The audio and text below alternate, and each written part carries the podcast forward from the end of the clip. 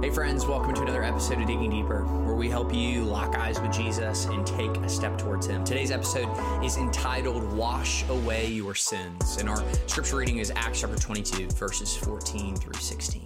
God's word says this, "And He said, the God of our ancestors has appointed you to know His will, to see the righteous one, and to hear the words from His mouth, since you will be a witness to Him, to all the people of what you have seen and heard. And now, why are you delaying? Get up and be baptized and wash away your sins, calling on His name." This week, as we're in the middle of our Game Changers series, Mike talked about the role and the importance of baptism in the Christian faith, as it's the way that we put on the uniform of faith. And so as we're going to do every day this week, here is our working definition of baptism, that Christian baptism is the immersion of a believer in water in the name of the Father, Son, and Holy Spirit. And it's in obedience to Christ. Baptism publicly proclaims that a person is united to Christ by faith in His death, burial, and resurrection. And he is a member of His body, the church.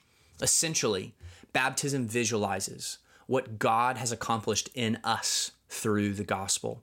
And so our scripture today, Acts 22, 14 through 16, describes the Apostle Paul's testimony of salvation.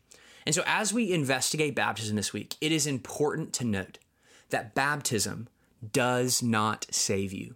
Salvation is always and always has been by grace through faith in Christ. Baptism does not impart God's grace upon you nor save you.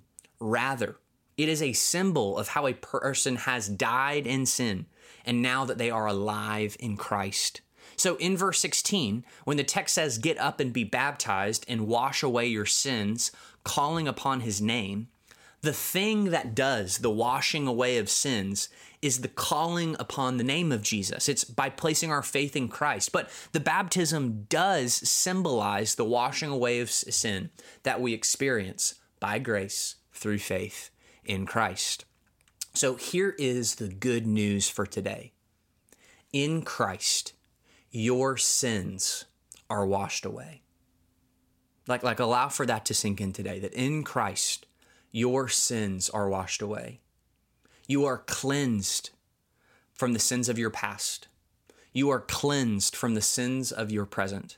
And you are cleansed from the sins of your future by the substitutionary death and victorious resurrection of Jesus Christ.